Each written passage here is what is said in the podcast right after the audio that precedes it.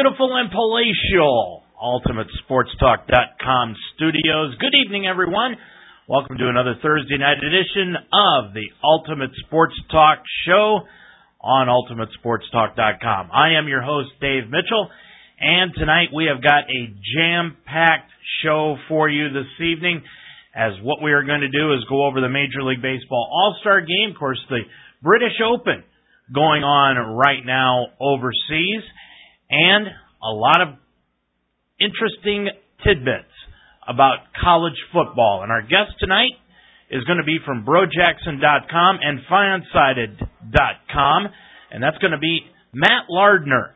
Matt wrote an article about a week ago in which he discussed how the Ohio State Buckeyes this year would unseat the SEC as BCS college football champions.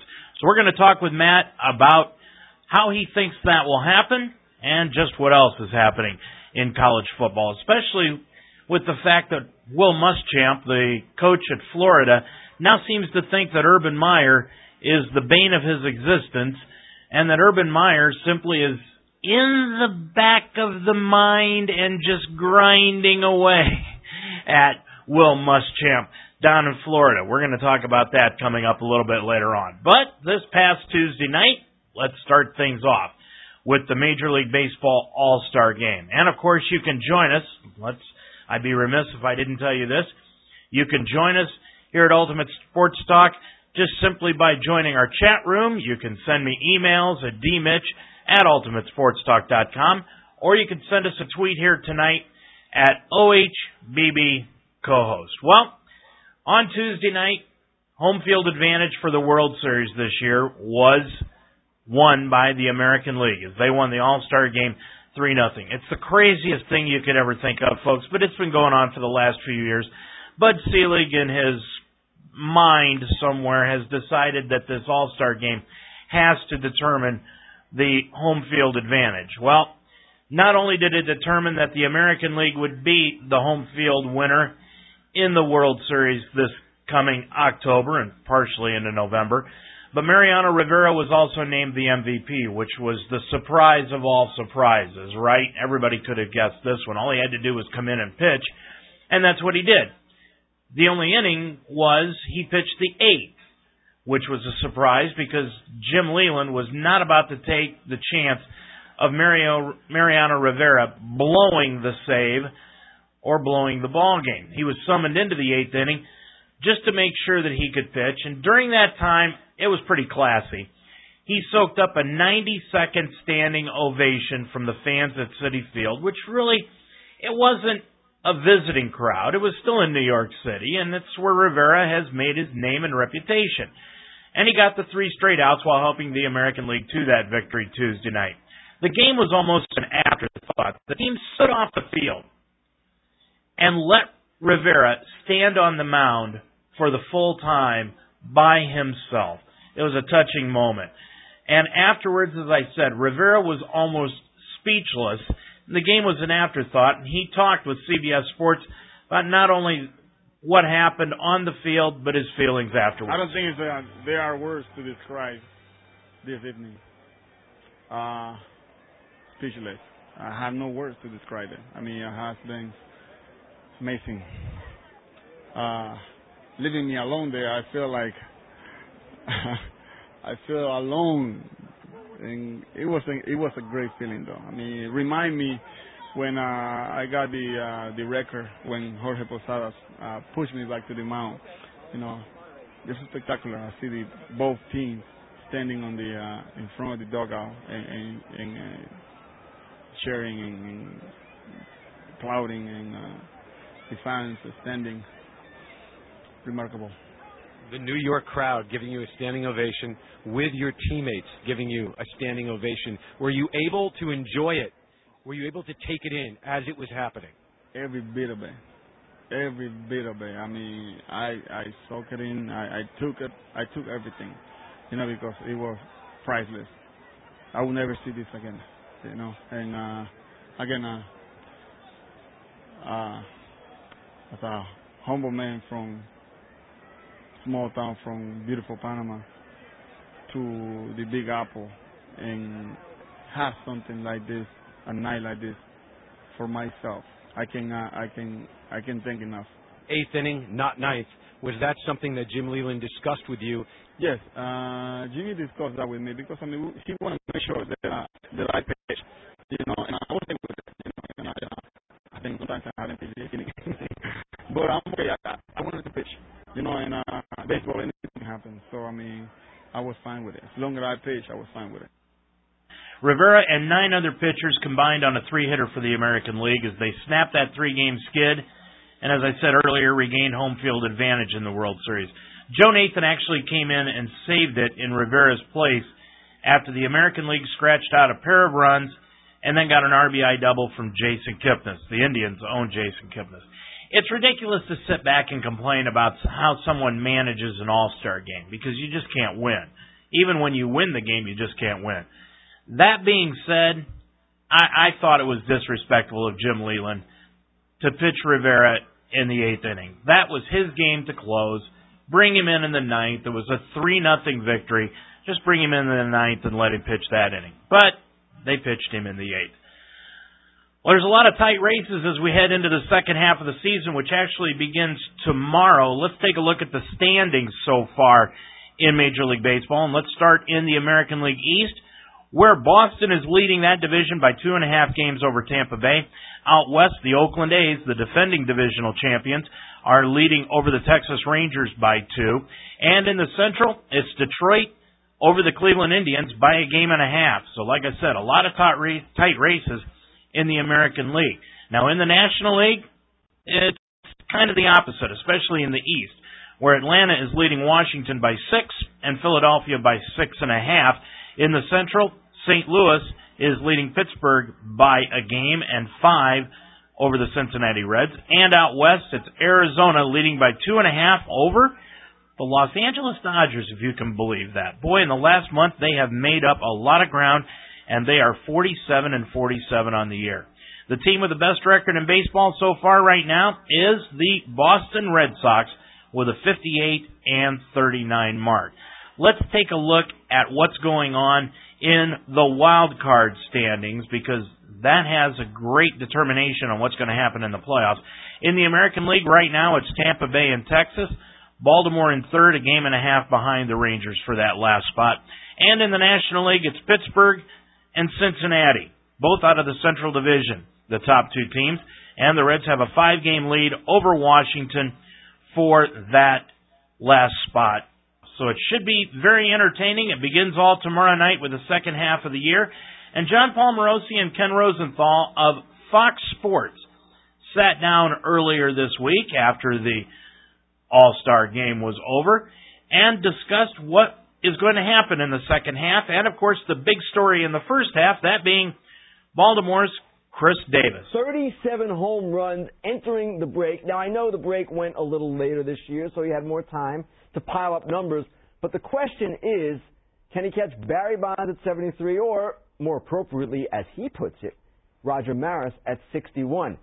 Obviously not going to be easy, but playing in Camden Yards will help. JP, what are his odds? This is a fascinating story, Kenny. I think he's going to do it. At least get to 61. With that hitter-friendly ballpark and a great hitting lineup, you know Baltimore with that steamy weather in the summertime, that ball is going to fly. I think he's going to get at least 60 home runs. And what I want to see, Kenny, is I want to see America get excited about this. I think back to when I was a kid, Ken Griffey Jr. in 94, when unfortunately he had to stop the season short because of the strike. He was on his way. And I remember every morning getting up trying to figure out if in the West Coast game, Griffey had a home run. I want to see that same level of excitement excitement now. I know there's that sort of guilty conscience we have as baseball fans about the McGwire Sosa era, but this is a different time. Steroid testing is involved. We should get excited about Chris Davis, who I think is a fantastic story right now. All right, going back to when I was a kid and Babe Ruth was playing. No, seriously. the Pirates. Now, going back to when we both were children, that was about when the Pirates had their last winning season in 1993. And the question, of course, entering the second half, will this be the year? But really, more importantly, we've seen them have a terrific first half become a much more legitimate team than they've been even in the past two years. I see them not only getting that winning record, in fact, I almost think that is fait accompli, as crazy as that might sound. I see them contending until the very end and perhaps making the playoffs.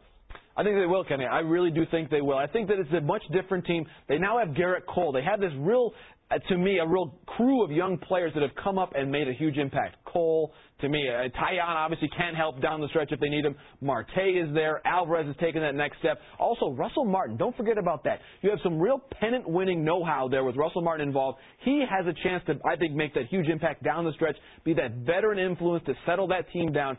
To me, Russell Martin Willis, untold stories in this team, Kenny. He has been huge for the Buccos this year. Interesting segue there because Russell Martin is no longer on the New York Yankees. They are the team that declined to sign him for reasons we still don't know. Well, what about the Yankees in the second half? We've seen them put it together with smoke and mirrors and various masking tape and all kinds of tape in the first half. But can they do it in the second? And can they do it in Mariano Rivera's final season? JP, I don't see it. Mm. I don't see A-Rod coming back, regardless of whether he's hurt, suspended, whatever the case might be. Jeter. Jeter, we don't know what he's going to be, even if he gets back healthy. Granderson, okay, he should be healthy and fine, but they are so short and the trade market is so thin, it is difficult to imagine them making the playoffs again. I don't think they will, Kenny. And I think that Mariano Rivera, as hard as it is for us to think about him not pitching in the playoffs this year, he has 42 career saves in the postseason. 42. His number, 42. I think that if he retires with 42 career saves in the postseason, most ever, greatest postseason pitcher we've ever seen, it's kind of fitting. So as as much as you, we'd all like to see one more October for Mo, I think maybe the baseball gods have in their minds it's going to be 42 saves. Now, of course, if we had Mo sitting right here, he'd say that he wants 50 by the end of the right. season, but it might not happen. Now, final story, one that is really kind of fascinating. At the start of the season in the American League West, most people probably thought Los Angeles Angels, Josh Hamilton joining Albert Pujols. My goodness. Well, I never thought that, but now what we see, the Angels are a almost distant third place. The Oakland Athletics, again, the defending division champions, and the Texas Rangers, two time World Series appearances not long ago, they're battling. The question is, which one is going to get there? What do you think? I think Oakland, Kenny. I, I really do. They're, they're kind of putting a dent in their own argument about need, needing a new ballpark to compete because they look pretty good two years in a row. Their young pitching, I think that was the biggest question, Kenny, coming into the year. Can Parker sustain it? Can Milone sustain it? Can Griffin sustain it? They have. They've been very good. Their bullpen is excellent with Doolittle, Balfour. is a very good, very balanced team. And the Rangers, their young guys just haven't quite taken that next step. Profar's been a little bit slow to adjust. Andrus, where has he been this season? So I think that unless you see a bunch of guys really return their performance uh, in, in Texas, I think they're gonna, they're going to miss out. They, they, at the very least, they may have a chance to get the wild card. But to me, Kenny, Oakland is the class of this division. Texas is a bit of an unknown right now, simply because we don't know which of their starting pitchers is going to be healthy. Ogando should be back in the second half. Colby Lewis, perhaps, perhaps down the line, Matt Harrison, and I would expect as well that they will make at least one trade, perhaps for a pitcher, perhaps for a hitter. That's going to be a different looking team on August 1st. You know, I've got to say that I think the best team in baseball right now is the team with the best record, Boston. I think the team that has been most disappointing is the Los Angeles Angels, and I think their ownership is really going to take it out on Mike Scioscia at the end of the season. But in looking forward, don't forget that the trading deadline is coming up just at the end of this month on July 31st. Now, the second half of the season begins tomorrow night in Major League Baseball. The interleague game, let's take a look at the schedule for tomorrow night. The interleague game of the weekend is going to be Atlanta playing in Chicago against the White Sox. Now, when you look at the rest of the schedule, the Cleveland Indians will be in Minnesota against the Twins. The Los Angeles Dodgers are in Washington. Tampa Bay goes to Toronto. The New York Yankees are in Boston to take on the Red Sox. And of course, that'll be the headline story on ESPN all weekend long. Philadelphia is in New York to play the Mets.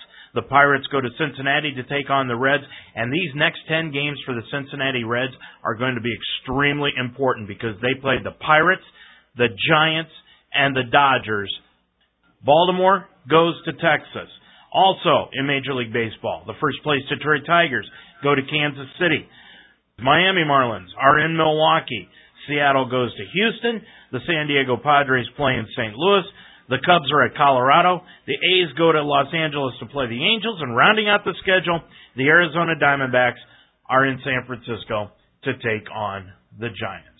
The second half begins on Friday. Well, let's switch over to college football. Boy, I'll tell you, can you have any worse off season than Johnny Manziel. I guess if you say you're Aaron Hernandez, okay, maybe you've had a worse off season. But Johnny Manziel has just been a mess. The reigning Heisman Trophy winner, the only guy as a freshman to ever win the Heisman Trophy, has just been on a mistake-plagued off season for Texas A&M.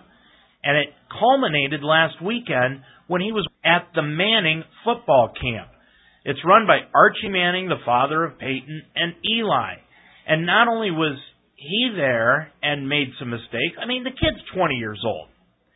Let, let's cut him just a little bit of slack. And of course, when he was sent home on Saturday, they said he was dehydrated and sick. Of course he was. He was hung over. He went out the night before. There's nothing saying that you can't go out and have a good time at age 20. But when you're the Heisman Trophy winner, when you're a starting quarterback for a major football team in the country like Texas A&M, you've really got to keep your mistakes down to a minimum. And Johnny Manziel at the SEC media days yesterday admitted he's made some mistakes. I'm continuing to grow up. I've made some mistakes, and I'm absolutely manning up for those. Um, some things that that I regret, some things that I think were blown a little bit out of proportion. But um, at the end of the day, um, that's just how it goes, and you have to live with that. But I'm growing up, continuing to try not to make the same mistake twice. Well, that's a good goal to have for him, and he really needs to have an outstanding season for Texas A&M to compete in the SEC. Texas A&M coach Kevin Sumlin, who's entering his second year, explained his thoughts to the SEC media at Media Day yesterday about what has happened to Manziel during this offseason. We have standards and we have consequences for, for actions. And, uh, you know, the things that we talk about, the discussions that we've had either personally one-on-one or with uh, his family involved, everybody knows that it's been documented that we had a conversation in January before we got going with the administration. Um, and uh, really, our compliance people just to educate the family, educate him on do's and don'ts, what not to do, what to do, uh, how to communicate with us. Um, you know, that, that's all part of it. You know, the, message, the things on Twitter, uh, I don't, I don't know that that warrants kicking a guy off the team. Has he made mistakes? Yes. Um, is he proud of every decision he's made? No. Absolutely not. Johnny Manziel will be the first person to tell you that. But let's cut the kid just a little bit of slack. Well, this is an interesting story about the NCAA. If you're into playing those PlayStation and EA games, the NCAA announced yesterday that it's no longer going to allow EA Sports to use its logo starting next year. This move ends a business deal with the gaming industry giant and comes as the NCAA is fighting that high profile lawsuit that you never hear anything about. That lawsuit says the governing body owes billions with a B of dollars to former players for allowing their likeness to be used for free. Now, this contract is expiring with EA Sports and the NCAA in June of 2014, a year from now. However, that's not stopping EA Sports from producing a new college football video game depicting powerhouse schools like Alabama, Ohio State, and Oregon from their California based company. They've already made that clear. They are reporting a $3.8 billion revenue during its fiscal year. And aside from the NCAA football franchise game, it's well known for its Madden NFL, FIFA soccer, and other games. EA Sports first began making an NCAA football game in 1998, and Todd Mitchell, the senior analyst with New York based Brean Capital, said losing the NCAA brand isn't likely to hurt EA Sports. He's estimating that the NCAA football accounts for only about 5% of EA Sports revenue, or about $125 million. Well, our guest tonight is Matt Lardner from Brojackson.com and Fansided.com, and we are going to be back and talk about him, plus the brouhaha between Will Muschamp and Urban Meyer. And we're going to do all of that right after this timeout. In Cincinnati last night, Dylan Michael made his highly anticipated debut in front of a full house and did not disappoint. Michael went 3 of 5 with a single and two doubles, while driving in 3 as Cincinnati defeated New York 6 to 3. Michael, Cincinnati's number one pick in this year's amateur draft, virtually forced the team to promote him after pounding minor league pitching since his signing. Last at bat, a novel by Mark Donohue, available at Joseph A. Beth, Barnes & Noble, and Books & Company. And you can also order Mark Donohue's book, Last at Bat, soon to be made into a movie. And you can get it right here at UltimateSportsTalk.com. I'm Dave Mitchell. Thanks for joining us tonight here on the Ultimate Sports Talk Show.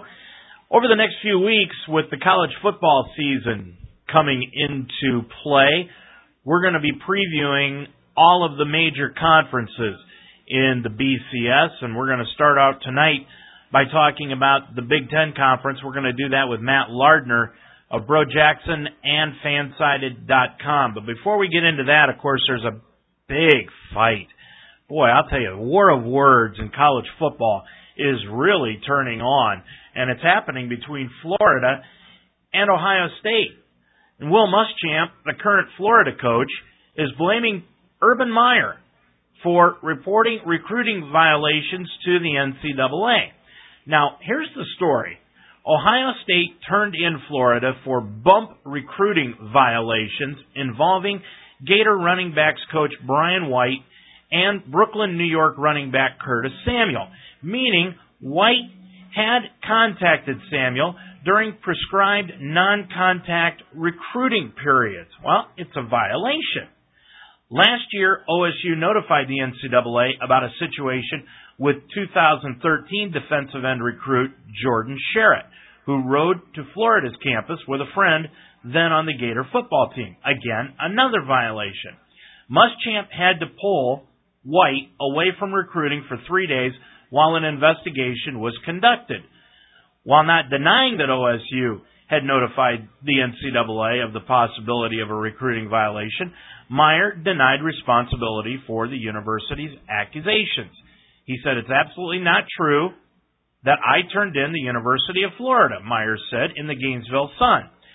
Weeks after Meyer learned that the compliance guy at Ohio State, without any coach involvement, forwarded an article to the conference office. It's standard procedure, according to Meyer.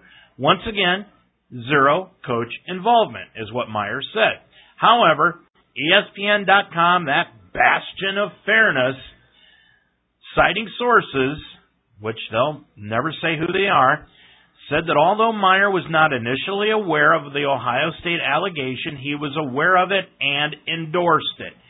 In each case, both Samuel and Sherritt Florida was cleared of any wrongdoing by the NCAA and the SEC. Of course they were. The last thing the NCAA wants to do is put a school from the SEC on any type of probation. It's the best conference in the country. It's the one that brings them the most money. They're not going to sit a school down for two or three years, like an Alabama, a Florida, a Texas A&M, a Tennessee. They're not going to do it. Now, though Meyer denied doing it, someone at Ohio State did notify the NCAA. Now, when Muschamp was asked yesterday at the SEC media days if he found it odd that Meyer's current school turned in his former school, Muschamp said, Big Ten media days are next week. Ask him. Well, first of all, so what? Teams and schools turn in teams and schools all the time. Doesn't make a difference if it's Ohio State and he used to coach at Notre at Florida. It doesn't make a case if it's Kansas turning in Notre Dame or Oklahoma turning in Nebraska. It happens all the time. What's going on here is Muschamp is trying to gain favor with the Florida fans because he's not the most popular coach that Florida has ever had. Spurrier is probably number one, and Urban Meyer is number two. Let's face it. Meyer won the SEC. Muschamp can't. Muschamp can't measure up to either Spurrier or Meyer when it comes to coaching. He plays boring football in a tough and exciting conference. The Florida Gator fans don't like it. And let's talk about somebody leaving someone out in the cold. what did Muschamp do when he left Texas? He was the coach in waiting at Texas.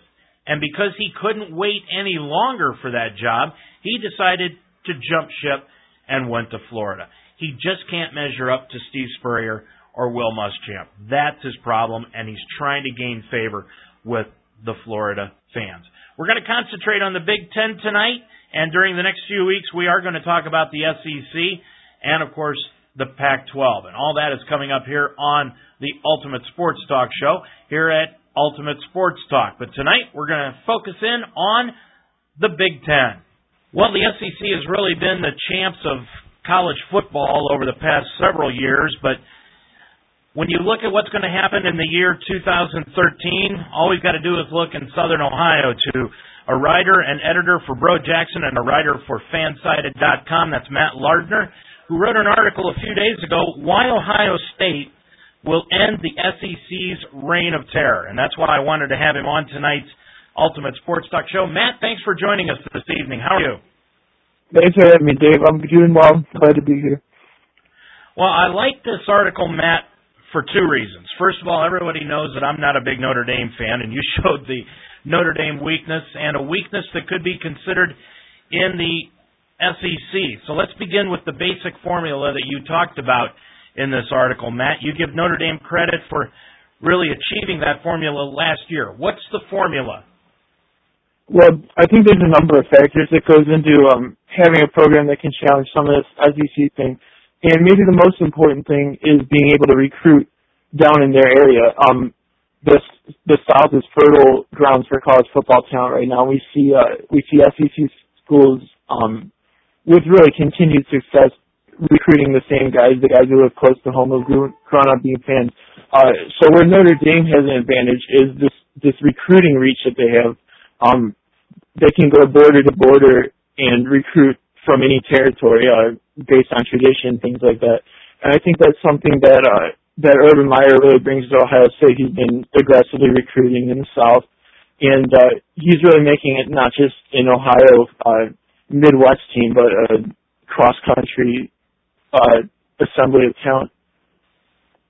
Well, you talked about some of the schools that Notre Dame played that the SEC would really pummel in this article that you wrote about a week ago.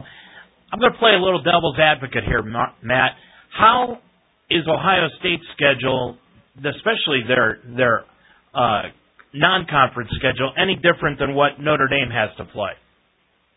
Yeah, that's really that's really the big issue is um competition wise. When you when you make it through the SEC gauntlet, you played uh, a number of the best teams in the country and that's really one thing that can't be replicated um the Big Ten or elsewhere.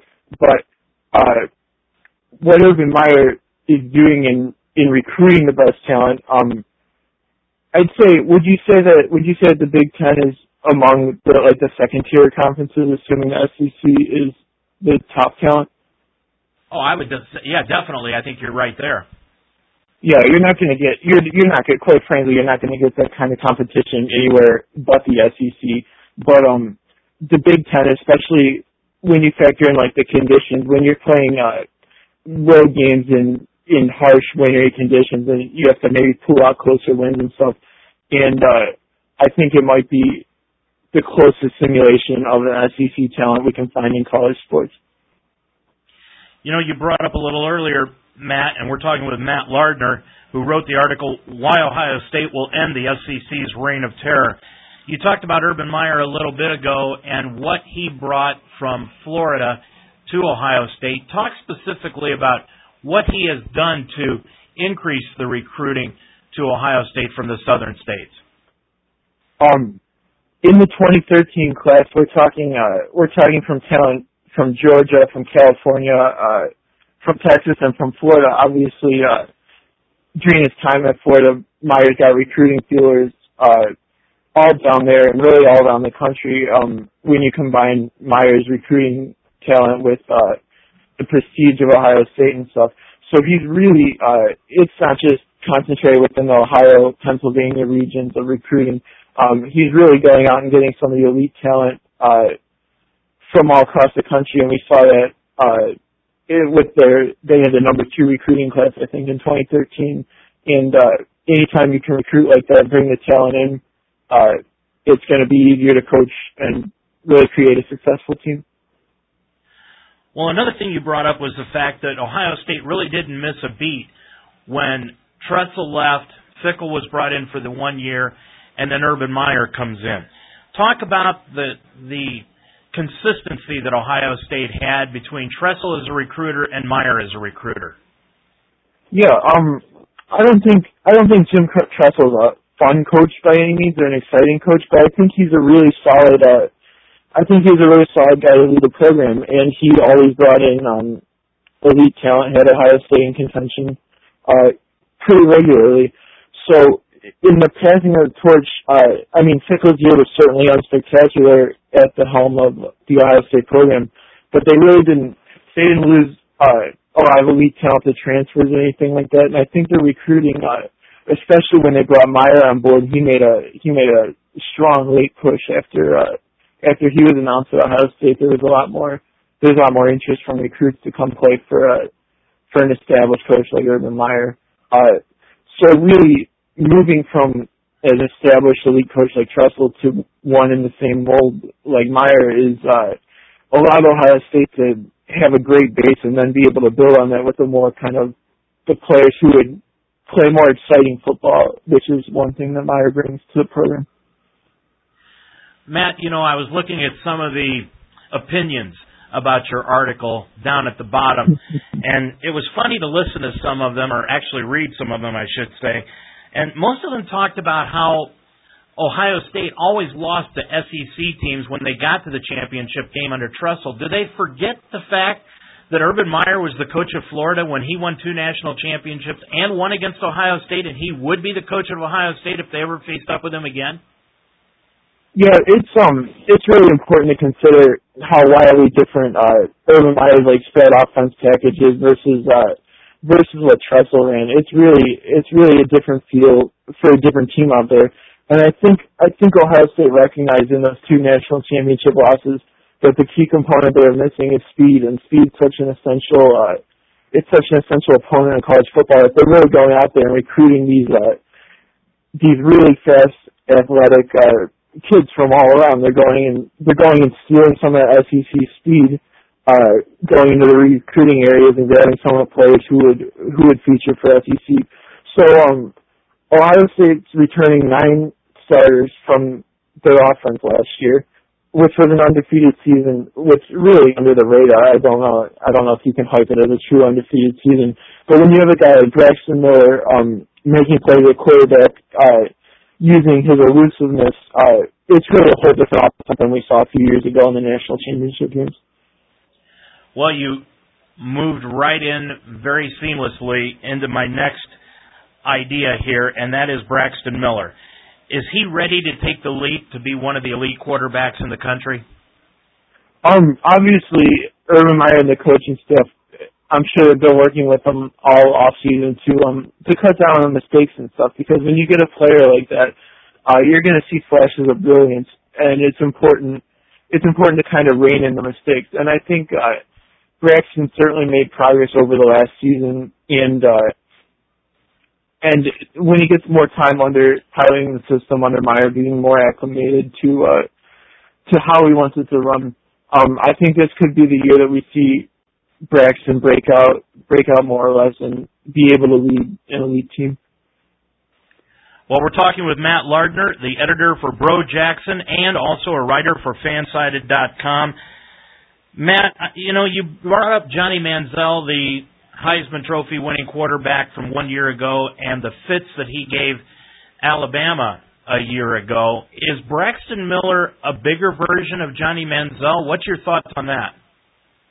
Um, it's hard to make a comparison. Where, what I, what I can say is that they're both um, they're both elusive, especially in the pocket. And uh, anybody who watched the Texas A&M game where they knocked off where they knocked off Alabama early in the year, um, could see that by when Manziel was keeping plays alive against the aggressive defense, it was really uh, it was really frustrating. Alabama uh, they're struggling with containing him. And I think there's a lot of the same traits uh, that Manziel brought to that game in the way that Braxton Miller plays quarterback. Um, and Ohio State another thing was that Texas's uh, Texas A&M's elite offensive line uh, kind of neutralized the strong Alabama pass rush, and this year we're seeing um, four of the five offensive line starters return for Ohio State. So they really have uh, this body of work and the the elements in place that they they could find success in the right situation against an SEC school. Well, one of the weaknesses that Ohio State had last year, of course, Matt, was the linebacker position. Have they shored that position up this year? I think that's still going to be a concern for um, for Ohio State this year. Their their secondary is really the strongest part of their defense. Uh, they returned three starters there, um, but it's going to be important for it's going to be important to make sure that they lock down uh, defensively. What what they have been adding over the last year or so is um, a very strong pass rush. They've got five-star recruits like uh, Adolphus Washington and Noah Spence, who are going to be putting a lot more pressure on the quarterback. So really, um, they still don't have those elite, well-established linebackers like they had during the um, during the Hawk, Bobby Carpenter days like that. Um, but they might be able to uh, keep it from becoming a shootout by uh, with their strengths in other positions. Matt, of course, uh, there's a lot of opinions as to who's going to be the top team in the Big Ten this year, but everybody always keeps coming back to Ohio State as being one of the upper echelon teams. Who else in the Big Ten do you feel is going to be the main competition for Ohio State this year? Is it still Michigan? I think I think to me, um, Penn State Penn State's done really good uh, with all the fallout from the Paterno scandal. I think Bill O'Brien's done a good job of really keeping the talent he has and uh, kind of kind of reinvigorating the program. But I think at the end of the day, the Michigan game is going to be uh, the most important class of the year, and I think I'd suspect it's probably going to have some Big Ten title ramifications and possibly even uh, what could have an impact on the national championship game. Matt Lardner, our guest. Just a couple more questions, Matt. I know it's a long way off, but do you think Alabama is beatable this year? To me, to me, Alabama's the team to beat in the SEC. Um, I think, I think again, they brought in the number one recruiting class again. Uh, Nick Saban's really got the engine churning. I, I don't, I don't know that they're beatable. Um, what I do know is that playing through the tough SEC schedule, um, really has a knack for, for wearing teams down. And it wouldn't surprise me at all if one of the other elite teams, um, challenged Alabama mightily and possibly even knocked them off. Um, but to me, if I had to pick an SEC team most likely to make it back, it would be it would be Alabama. Well, one other thing, a couple of weeks ago, I got on my bandwagon, Matt, about the sanctions that Oregon was given and compared them to how Ohio State was hit and Oregon really wasn't. What were your opinions of the Oregon sanctions?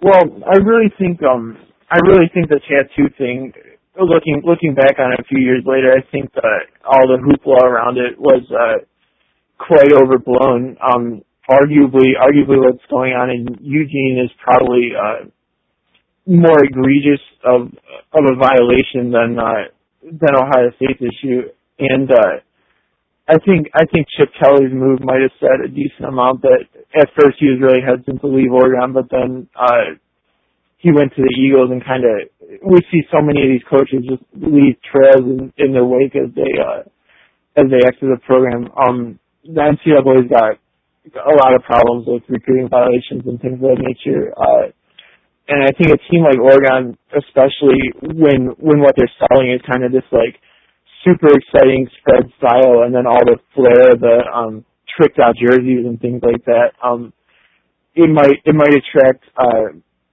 it might be able to attract a certain uh, kind of player who buys into to the hype, who's uh, susceptible to uh, buying into violations, I guess, being more receptive to perks.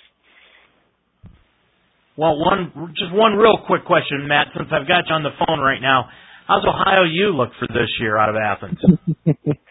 well, they uh, they've been they've been really strong in the past couple of years. Uh, they Bo Blankenship made uh, made the Maxwell watch list, so I think if they're uh, if they're going to be able to prevail in the MAC, it's going to be behind uh, a real strong run game and that that kind of uh, quarterback running back combo that we see. Um, but at the end of the day, football in Ohio uh, centers around Columbus, and uh, that's the that's the team with the title with the title aspirations. I, think you're absolutely right on that, Matt. What's the, I, I really enjoyed this article. The article's name is "Why Ohio State Will End the SEC's Reign of Terror." Look it up. You can find it on the internet just by uh, simply googling Matt Lardner and that title name. You made a lot of great points and, and made me a believer that Ohio State could beat the SEC. Matt, thanks a lot for joining us here tonight. Thanks for having me, Dave. Let's continue on with tonight's Ultimate Sports Talk show. Glad to have you along this evening with me. I'm Dave Mitchell. And as we look at what else is happening around the college football scene, there's a lot happening, but let's stick mainly in the Big Ten, where last year they sent seven teams into bowl games Michigan, Michigan State, Minnesota, Northwestern, Purdue, Nebraska, and Wisconsin. And if Penn State and Ohio State had been eligible for bowl games, they probably would have sent nine. In those seven ball games, the Big Ten finished two and five, but ideally the best game of the lot was South Carolina, Michigan, where South Carolina won in the final seconds 33 to 28. And in that game, who could forget the hit that Jadeveon Clowney put on the Michigan running back to cause a fumble late in that game and really turn the tide on things. Ohio State and Michigan are again the favorites to win the Big Ten this year. And Jeremy Fowler of CBS Sports talks about what is going to happen in the Big Ten this year and how he feels it will go. Yeah, clearly not only the Big Ten, but in the entire country, Ohio State should be right there. I mean, if Urban Meyer comes in first year and, and knocks off two undefeated seasons, uh, that would be arguably a bigger feat than what he did at Florida. He never had an undefeated season at Florida. I know the Big Ten's a little easier uh, in some regards, but they certainly have the offensive firepower to get it done. Defensively, they've lost some key players, uh, but I, I think they should be fine there. Ryan Shazier, the linebacker, is one of the most underrated players in the country. Um, they, they've recruited well enough uh, to, to do well on that side of the ball, so they should have plenty of firepower. And Michigan's another team that I know you like. They're one of the best teams in the Big Ten. Yeah, they're replacing a, a few starters on each side of the ball. Greg Mattison, the defensive coordinator, is one of the best in the country. I'm not really worried about that side of the ball. You know, they have some experience at wide receiver, uh, which could be interesting for Devin Gardner, the new quarterback who started five games last year, but looked pretty polished uh, as a pure pocket passer. So it'll be interesting to see what they do there if they have enough weapons offensively. And the offensive line is a little bit of an issue, but it is Michigan. They've recruited at a very high level under Brady Hoke the last three years. Um, you know, they should have enough younger players to, to roll through the pipeline and be just fine. All right, Jeremy, if Ohio State and Michigan are on top, give me a sleeper team in the Big Ten. Well, it's sort of hard to call Northwestern a sleeper because they won 10 games last year. However, I think they're a sleeper to potentially win the conference. Uh, this, this is a culture in Northwestern that Pat Fitzgerald, head coach, has created. It's tough-minded. They're going to get after you. They have 15 starters returning. They're not all that flashy, but they're actually starting to get some pretty good playmaking on offense between quarterback Kain Colter and uh, running back Venric Mark. Question marks will be at receiver and offensive line. They lose some parts there, uh, but Kyle Prater, the former five-star USC guy at receiver, should be able to soften the blow a little bit there. I think that they really have a chance. Northwestern's going up. The arrow's pointing down on which team? Certainly, everybody was impressed with what Bill O'Brien did in his first year, going eight and four in very difficult circumstances. However, uh, you know, they lose a lot of stars. They lose their top two linebackers, players that were very good. They lose defensive tackle Jordan Hill, uh, who was an all Big Ten first teamer, and then they're going to have to break in a new quarterback. It looks like the five-star QB Christian Hackenberg is the guy, or, or he'll have every chance to win that job. But you're still breaking in a young player, uh, which could be interesting. You know, they have a few playmakers to work with, and they're always going to be tough over there. But it's still going to be interesting to see what they do. I I, I don't know if they're going to implode and go under 500. I don't think that, but I'm not ready to vault them into the nine and ten win realm. I think they'll be in that six to eight win uh, range. How about a key conference game, Jeremy? Something that really could decide things in the Big Ten. Well, I'm looking at uh, Ohio State at Northwestern, and you know that could be a little bit of a slap in the face to the folks in Ann Arbor because hmm. they're used to that Ohio State Michigan game in late November every year, which is always a classic. However, I really think this is a huge game to set the tone for the rest of the year. It should be uh, Urban Meyer's toughest road test of the season at that point. They got to come into Chicago and play. And, uh, you know, Northwestern, they're ready to make a leap. They feel like last year they gave away three games that were very tight within a few minutes, a few plays. They could have maybe even been undefeated. or at least that's the way they feel and what they've been preaching all off season. They're going to be pointing to this game to make a statement uh, that reverberates through the entire Big Ten. How about a non-conference game that's going to be big for the Big Ten? Well, I'm looking at week two. I see uh, Michigan hosting Notre Dame in Ann Arbor. I mean, this is a big week for Michigan. Uh, you know, last year they, they showed glimpses, uh, but finished with just eight wins. Didn't pull off the bowl win against South Carolina. I mean, they're, they're going to be hungry to do something early on, and Notre Dame will be a good time to get them uh, with some of the pieces they've lost. They're still going to be stout defensively, uh, but losing Everett Golson at quarterback, losing Tyler Eifert at tight end, you know, you wonder how they're going to move the ball downfield. Uh, they're going to have Tommy Rees, a quarterback who's got experience, but you never know how he's going to respond in a tough environment like Michigan. So I feel like Michigan has a lot playing for it in that week uh, and a lot to take advantage of. I think that they're going to come out ready, and it's going to be a huge game. It will be a huge game. Matter of fact, that will be the last game that Michigan and Notre Dame will play, which really irked Brady Hoke. You know, there are three new coaches in the Big Ten this year, and of course, Michigan needs to come back and have a stellar uh, outing in that Notre Dame contest. And they've got Ohio State in Ann Arbor this year.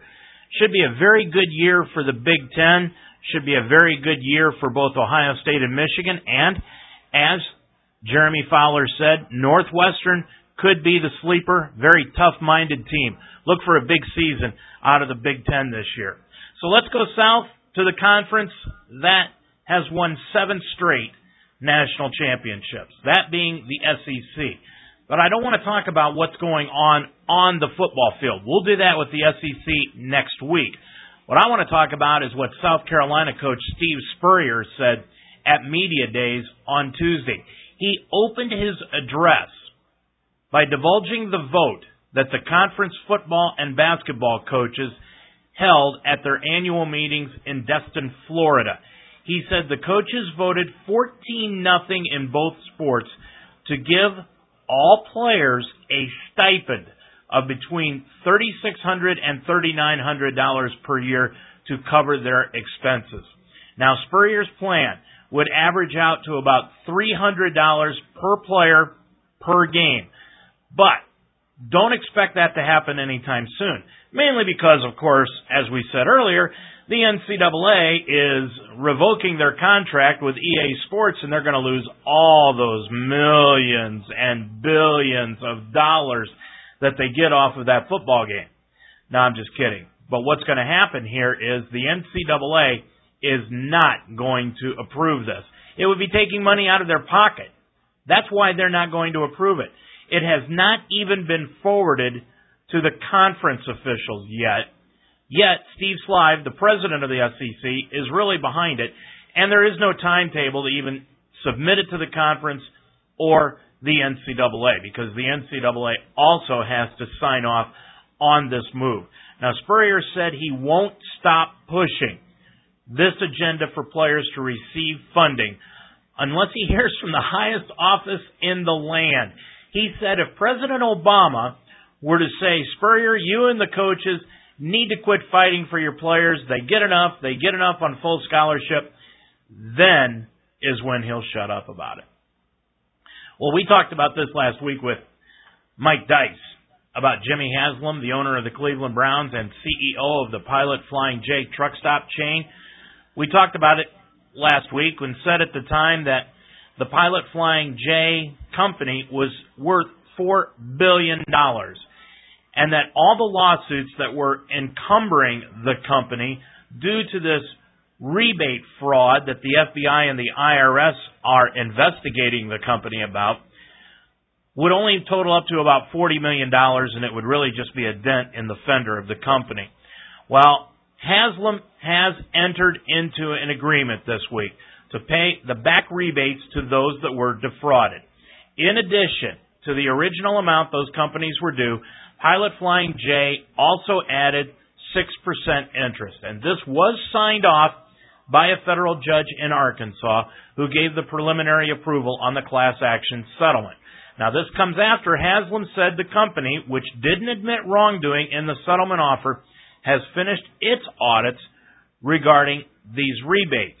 And according to what Haslam said in a letter released Monday via the Cleveland Plain Dealer, He said that the company, Pilot Flying J, and I'm prefacing here, still has a lot to do to regain the trust of their customers. There are 13 other lawsuits in different states involving the alleged lack of rebates. Already five former Pilot Flying J employees have pleaded guilty to federal charges regarding the rebates. Pilot's commercial customers, according to Elizabeth Alexander, one of the plaintiff's attorneys, told the newspaper The Tennessean that they will get every penny they are owed because the settlement provides for an independent accountant review and an additional interest payment, and there will be no lingering questions as to the accuracy of the payment amounts. And guess what? By the way, Haslam still isn't interested in selling the Cleveland Browns, which is still being reported by the Cleveland media. Well, that's enough of football for tonight's show. Let's turn ourselves across the sea to Scotland, where the course is bare. The course is brown. The roughs are like playing in a wheat field. The bunkers could be anywhere on the golf course, and they are deeper than you will find anywhere here in the United States. And where am I talking about? Of course, the British Open. That golf tournament is going on. It started this morning at Muirfield in Scotland. And of course, with those fairways and greens looking brown and coarse, but they're very fast and hard to judge, and that's the way the Scots like it. Well, after the first round, Zach Johnson is leading at 5 under par, one shot ahead of Mark O'Meara and Rafael Cabrera Bello. Tom Lehman and Miguel Angel Jimenez are tied for third at 3 under. Phil Mickelson, of course, ESPN's darling child, who goes into every tournament ready to choke it away because he's worried about the taxes he may have to pay if he wins, says he played well, then he took a stab at the course. He registered a two under par first round and then said, I got really lucky with my tee time because I think the R&A was worried about the scores going too low and there are some really funky pin placements. He added he didn't think anyone in the afternoon would shoot a low score. Every time Mickelson plays a tournament, he's got something to say. Why does everybody think this he, that he's such a good guy? Well, he was wrong. Tiger Woods ended the first round at 200 par also, but he had the best round on the back nine of anyone. He shot a 300 par, which totally throws Mickelson's argument right under the bus. He had no problems. R&A Chief Executive Peter Dawson saw no problem with the course. He says they have the conditions that they really like to have. Hard, fast, running conditions, and they've set up the course to test the player's course management strategy as much as anything. And that's what Dawson said on the BBC. Of course, last night was the ESPYs, and that's always a yearly thing. It's the sports network's answer to the Oscars.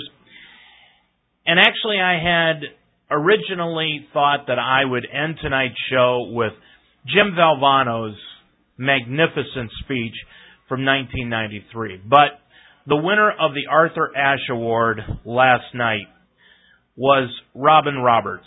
She has been suffering from cancer over the last few years. She's a former anchor on ESPN and now the current morning anchor on Good Morning America. She made such a stirring speech last night after introduced by LeBron James, and that I'm going to end tonight's show with that speech. And listen to what LeBron James says at the very beginning as he gives a very emotional thought for all athletes around the world. Don't forget, we'll be back next Thursday night here. We'll talk about the SEC on the Ultimate Sports Talk Show next Thursday night at 7 p.m.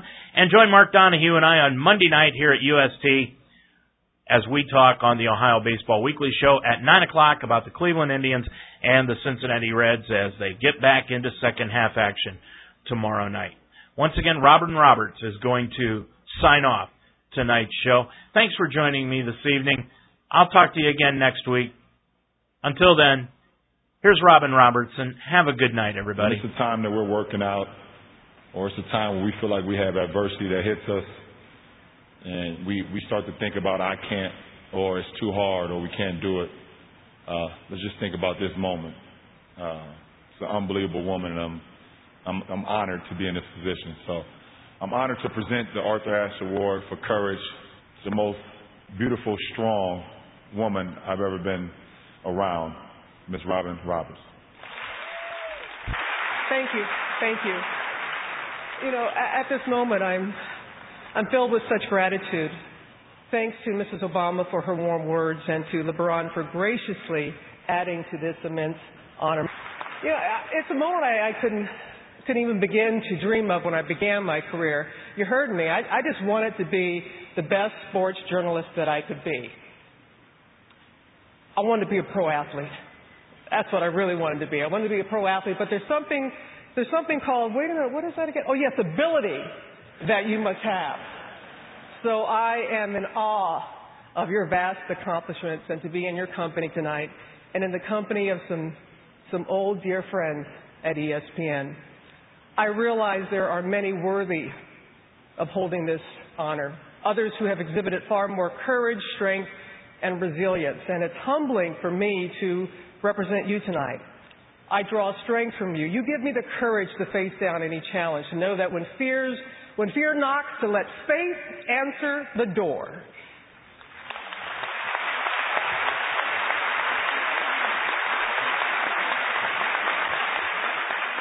those of us who are fortunate to have overcome some form of illness or adversity are often told that we are strong. I, I didn't find that strength on my own. It's a quality that grew with every kind word of support, every prayer, every tweet, every email, every phone call. I gained strength from the doctors and nurses who checked on me long after their shift was over, from those I knew and others I may never know who took time out of their busy lives to reach out and let me know they were thinking of me, that they were praying for me every step of my journey. Through it all, I learned that strength, true strength, isn't when you face down life's challenges on your own. It's when you take them on by accepting the help, faith, and love of others and knowing you are lucky to have those. Arthur Ashe was a dear, dear friend of mine, as you heard. He taught me the importance of using the platform we were blessed to be given to be of service to others. And he showed me, he showed all of us that through his selfless actions off the court. You heard me, Mama used to say, make your mess your message. Find the meaning behind whatever it is that you're going through because everybody's got something. And I am grateful to Bob Iger and Anne Sweeney for their compassion and support in helping me through my something, for helping me deliver my message of hope and to be a symbol of this too shall pass. My family and dear friends, man, their unconditional love brings me to tears. They make me believe that this isn't my fight, but rather our fight. My big sister, Sally Ann, my donor, I wouldn't be standing here, heck, I wouldn't be standing anywhere if it were not for you, and I thank you for that. I remember, lastly, I remember when Jim Valvano was the first recipient of the Arthur Ashe Courage Award, and I was standing backstage I was backstage, the next presenter on, after Jimmy V, when he accepted the honor with an inspiring speech that touched us all and still does. That night, in establishing the V Foundation for Cancer Research, Jim said, We need your help. I need your help. We need money for research. It may not save my life. It may save my children's. It may save someone you love. And I've been blessed to achieve things in life I could never have imagined as a little girl growing up in Mississippi. But most of all, I never imagined that I'd be able to be standing here 20 years after Jimmy V's speech and say that because of everyone who has responded to his challenge, because of all the donations, research, and support, mine is one of the lives that's been saved.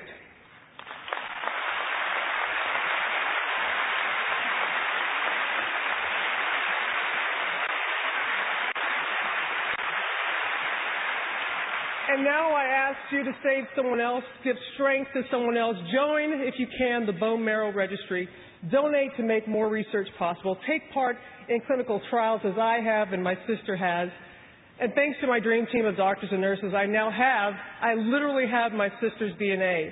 But all of you here tonight, and you there at home, and especially my wonderful, caring ESPN and ABC GMA family, Yes, I have my sister's DNA, but you will always have my heart. And I thank you. Thank you, Robin Roberts. Thank you for listening. I'm Dave Mitchell. Good night, everyone.